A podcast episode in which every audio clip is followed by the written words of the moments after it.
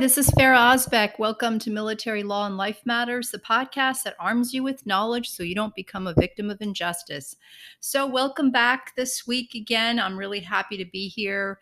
Uh, as I said, I'm going to be talking about cases from the boards of the review reading rooms, and I put the link for that last time, last week's episode, so you can check that out yourself and look at some cases if you want to kind of get an idea of what these boards do. Um, some of the write ups actually are not that good. Um, some of them are a little bit better. But um, today, I'm excited. I have a really neat case to talk about. Um, it's an Army case, and it's got some errors in it actually in the processing of it while the this poor guy was in the army. But um, yeah, so I'm going to talk about that, and I'm drinking. I don't know if you guys. I actually drink like decaf coffee, but today I got like a Dunkin' Donuts coffee. I really like that. I don't care for Starbucks that much. I usually just make my own coffee, but um, Dunkin' Donuts, I seem to really like their coffee. They, they have a nice little taste to it, but um, I try to stay away from sugars. But I, when I go to Dunkin' Donuts, those donuts, they like melt in your mouth. And they're terrible for you. Like the sugar, it's really bad. But instead of getting a big donut, I asked for two little blueberry munchkins. I thought, okay, not a big donut. I'm just going to get the munchkin. And I will tell you. So the guy, you know, I wasn't watching what he was doing, but he gave me the bag and the coffee. And when I went to the car, I noticed there was like six of them in there. So I only paid for two. But what a delight. Like I was so happy that I got free munchkins. I know that sounds silly because it probably doesn't cost that much. But just the fact that the guy like took the effort to like surprise me and those it's those little like delights that you get in life. Little surprises I think are are a lot of fun. So I didn't eat all six of them. I did eat two, and they really melt in your mouth. So delicious once in a while, um, not a habit type of thing, but once in a while it's fun. So that was my fun story for today. Little surprises in life. So let me talk about this case. Um, it's an army case, um, and this guy was obviously um, discharged from the army and he was a staff sergeant. He had served 11 years. Okay, I'm um, they don't list his name, of course. So I'm just going to call him Sergeant Jones for this. Okay. So Sergeant Jones served in the Army for 11 years. But guess what? Out of that 11 years, um, he was deployed to Iraq in 2006 for four months. That was like I think a surge time. He was then deployed to Afghanistan twice, once for a year, 2012 to 13, and then another time for six months in 2014 to Afghanistan. So a good like two years of his career was deployed in a combat zone. So this poor guy, Sergeant Jones, um, developed based on you know his deployments. He actually, in his medical records, his military medical records, it talks about his diagnoses. He actually had alcohol dependence PTSD. He had uh, depressive disorder.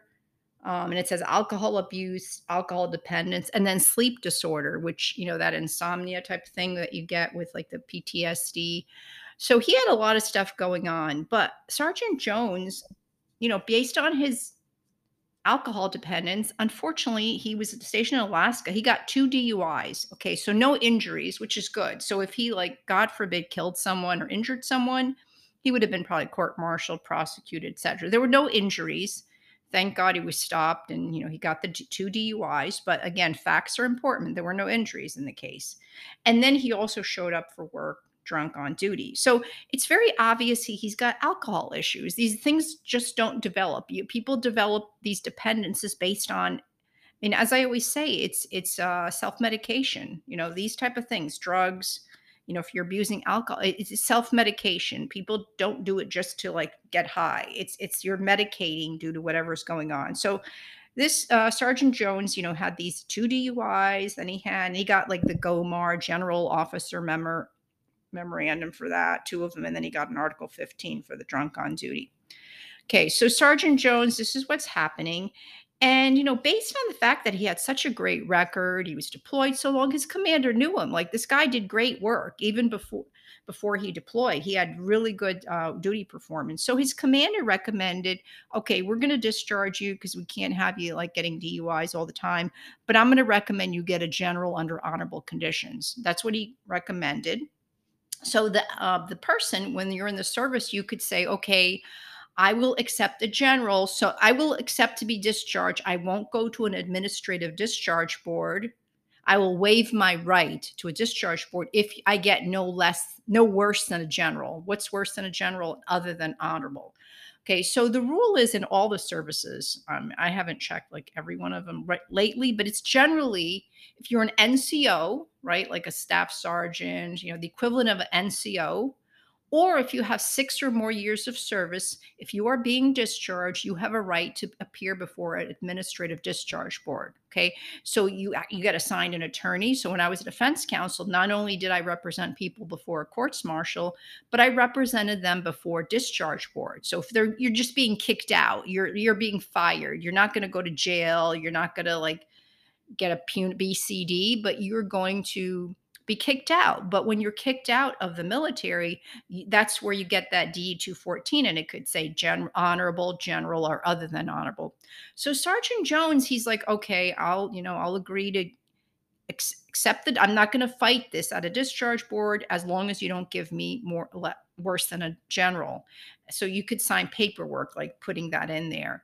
Um, and he basically, you know, signed that. But shockingly, I say shockingly because the convening authority, like the, the separation authority, whoever he or she was at that time, I, I don't know what level that would have been for the army the person rejected it and said no that's no no i'm going to go you, you, need to get an oth you should get an uh, that's what that means if they reject it. You should get an other than honorable discharge. So this poor guy um you know i thought it would be very reasonable for him in a general like based on everything in his case. But no they said you're going to a board. And he went to the board and the board you know, maybe they were following the direction of the separation authority who wrote their ticket or wrote their, you know, promotion recommendations. I don't know. I'm just saying that kind of if I was like if it's defense counsel, I'd be like arguing stuff like that. How could these people be fair? But anyway, they recommended um, he be discharged with an other than honorable conditions discharge. So, okay, they decided that.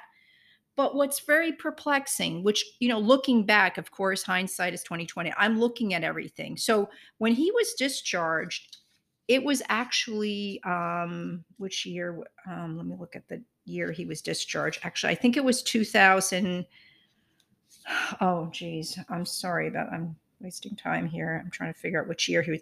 Basically, he was being discharged sometime in 2015. Yeah, it was like October 2015. I point this out because at that time, there was something called the Hagel memo in existence. Now, what's the Hagel memo? It's one of those DOD letters. He was then the Secretary of Defense. Secretary Hagel, and then, you know, I know you know the name. Now, he actually served in Vietnam. So he was very sympathetic. He served there and realized, I'm sure many of his buddies got PTSD. So he put out a memo saying, you know, we really didn't look at this stuff a lot, but, you know, there's a lot of Vietnam era veterans who have PTSD and and others. Not this is not just about Vietnam veteran, but it talked about you know liberal. This is the first time that liberal consideration stuff came out.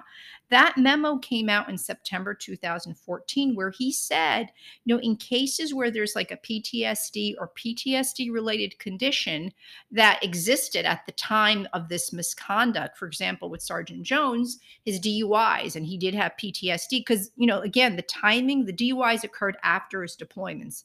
So if someone has that, it says, you know, please look at these cases and see if there's like a nexus and, you know, you can be it doesn't direct them to upgrade discharges but it says you know look at that and to see if they had a factor if you know weigh that against the severity of the misconduct.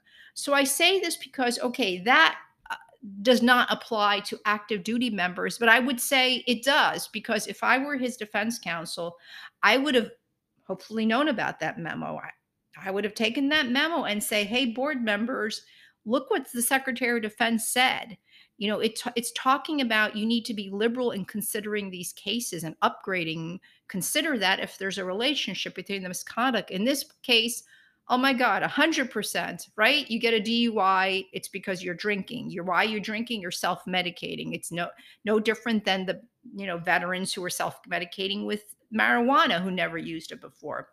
So this would have been a key piece of evidence that i would have. Now i don't know what his counsel did. Again you're entitled the beauty of the system you're entitled to defense counsel. I had a lot of discharge cases um, in the air when i was in the air force. I get i love that job.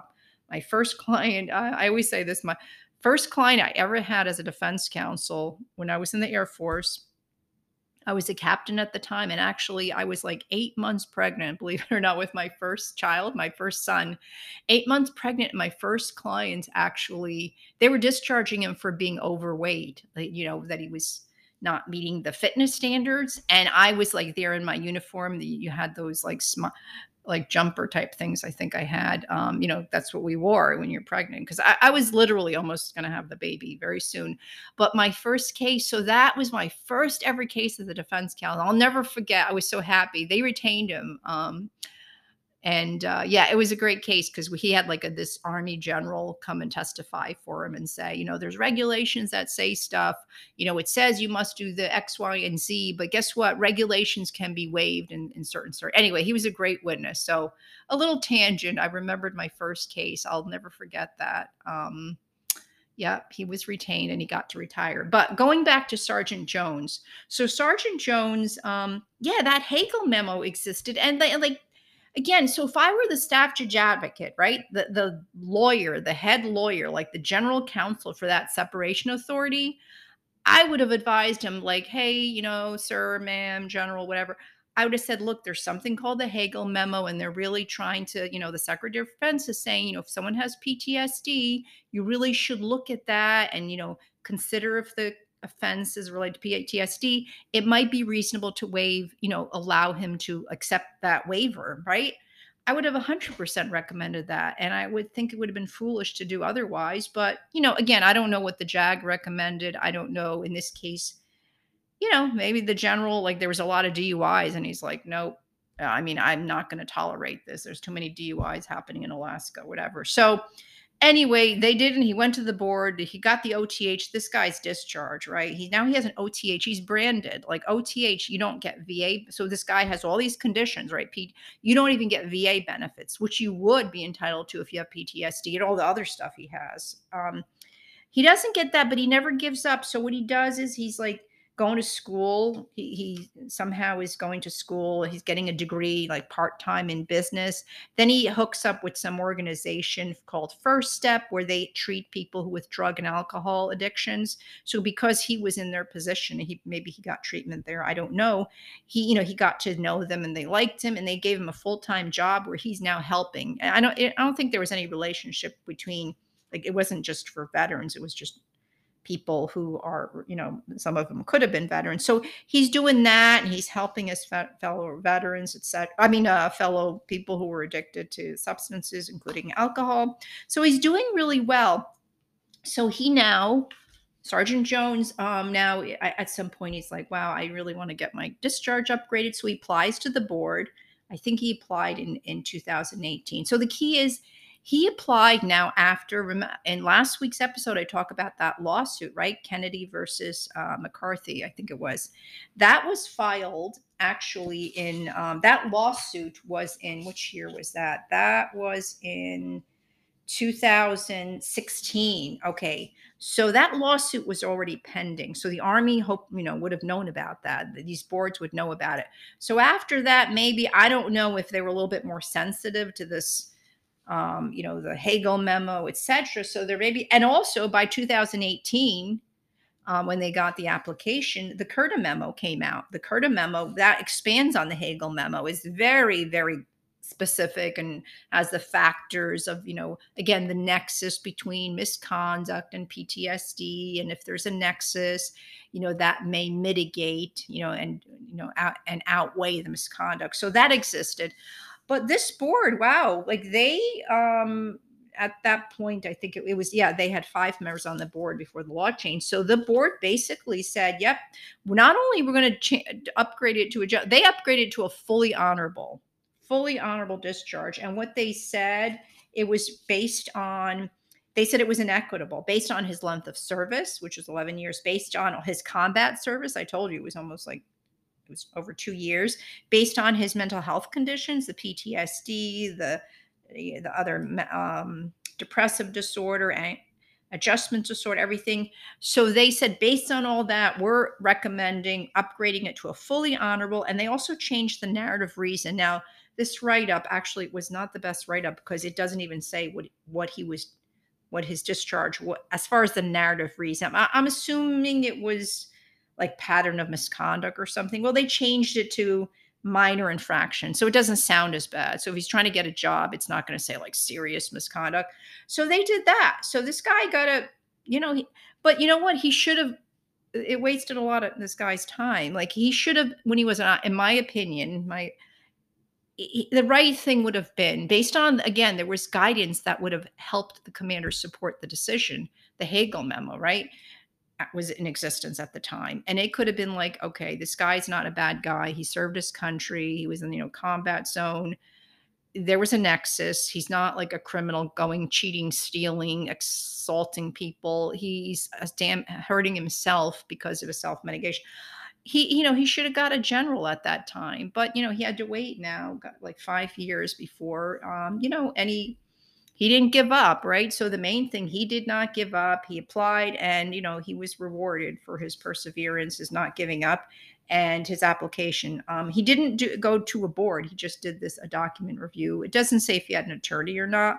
But again, yeah, it doesn't say that. Um, maybe he didn't. But the beauty of this thing is like eh, I'm explaining this stuff, so you could put your own package together. You don't necessarily to have to get an attorney unless you just don't want to deal with it actually a lot of people I've helped with PTSD don't like eh, they don't even they have a hard time even like gathering up their documents. It's just a traumatic experience when you're like reliving, looking at pictures.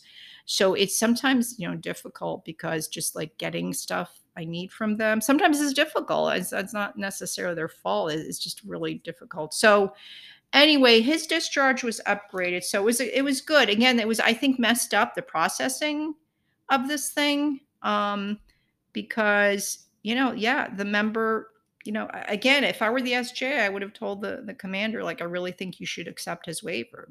Um, again you know i don't know it was it could have been there was all these duis he was trying to send a message but you know i always say when i advise people that if there's something you could re- put your hat on so if you're giving advice to a commander and you say well okay if someone calls you on it later and say well that's not fair. You gave sergeant jones a general and then you give all these other people an oth yeah i mean so people could say you're unfair but i always used to advise you know people that i advise like commanders as long as there's a reason a reasonable rational basis for your decision then it's okay. Like what would be the rational basis? Yeah congressman Smith. Like I know, you know, this guy's complaining because Sergeant Go- Jones had gotten a general discharge, and these other people with DUIs go OTH. But guess what? There's something called the Hagel memo, and it says liberal consideration. And based on that, and based on all the facts of the case, I decided to accept his conditional waiver for a general. Like there's something to base it on. You're not doing it because you just know him personally and like Sergeant Joe's. You're not doing it because you're like playing favorites. You're not doing because you know he happened to live on the same block as you. You, know, because you can't do that. You have to be you know fair to everyone. But this is it. Like you always. I always say, like, when you make a decision, you blame it on something. You, you can blame it on a document, like, blame it on the law. Like, the law gave me that authority to make this decision blame it on, you know, whatever, the regulation. Here, when I say blame it on, like that's if I was writing a response for my commander to the congressman who's saying, hey, General Smith, you know, you're being unfair to your members, I would say, okay, I would, as the lawyer, you know, help draft the response and say, well, like there's something called the Hagel memo. So anyway, I'm kind of going to some other things, but I think it's kind of relevant to know that I, I just thought it was like such a poor decision. Again, second guessing them here, but um, um, yeah. So I think they made the. I definitely think they made the right decision. That was really good. I was happy to see that. Um, this guy now, you know, he's helping people with these addictions, and he's doing really good. Um, one thing I wanted to point out really quickly about this case because I talked about it uh, in my last podcast. Just again, because this is a concept that gets confusing you know when we talk about um, post service conduct. And I, I, think I was talking about last time saying, like post service conduct, I always tell my clients, yeah, get, you know, get character letters, get stuff about what you're doing. Like this guy, Sergeant Jones, he submitted something saying, you know, he works for this first step and helping people recover with addictions.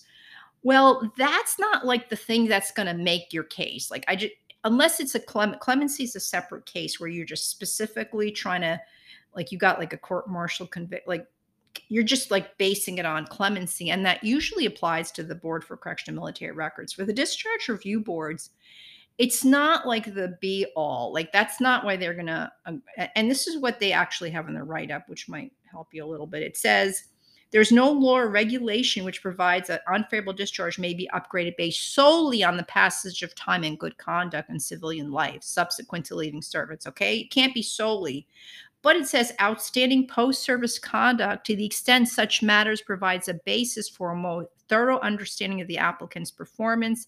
Good conduct during the period of service under review is considered during board proceedings. The board reviews such discharge on a case by case basis to determine if post service accomplishments help demonstrate previous in service misconduct was an aberration and not an indicative of his overall character. So that's a very clear explanation. So it's saying, you know, again, this guy, Sergeant Jones, he's like going trying to better himself. He's getting a degree in business, getting, you know, help himself for his, you know, addiction, past addictions.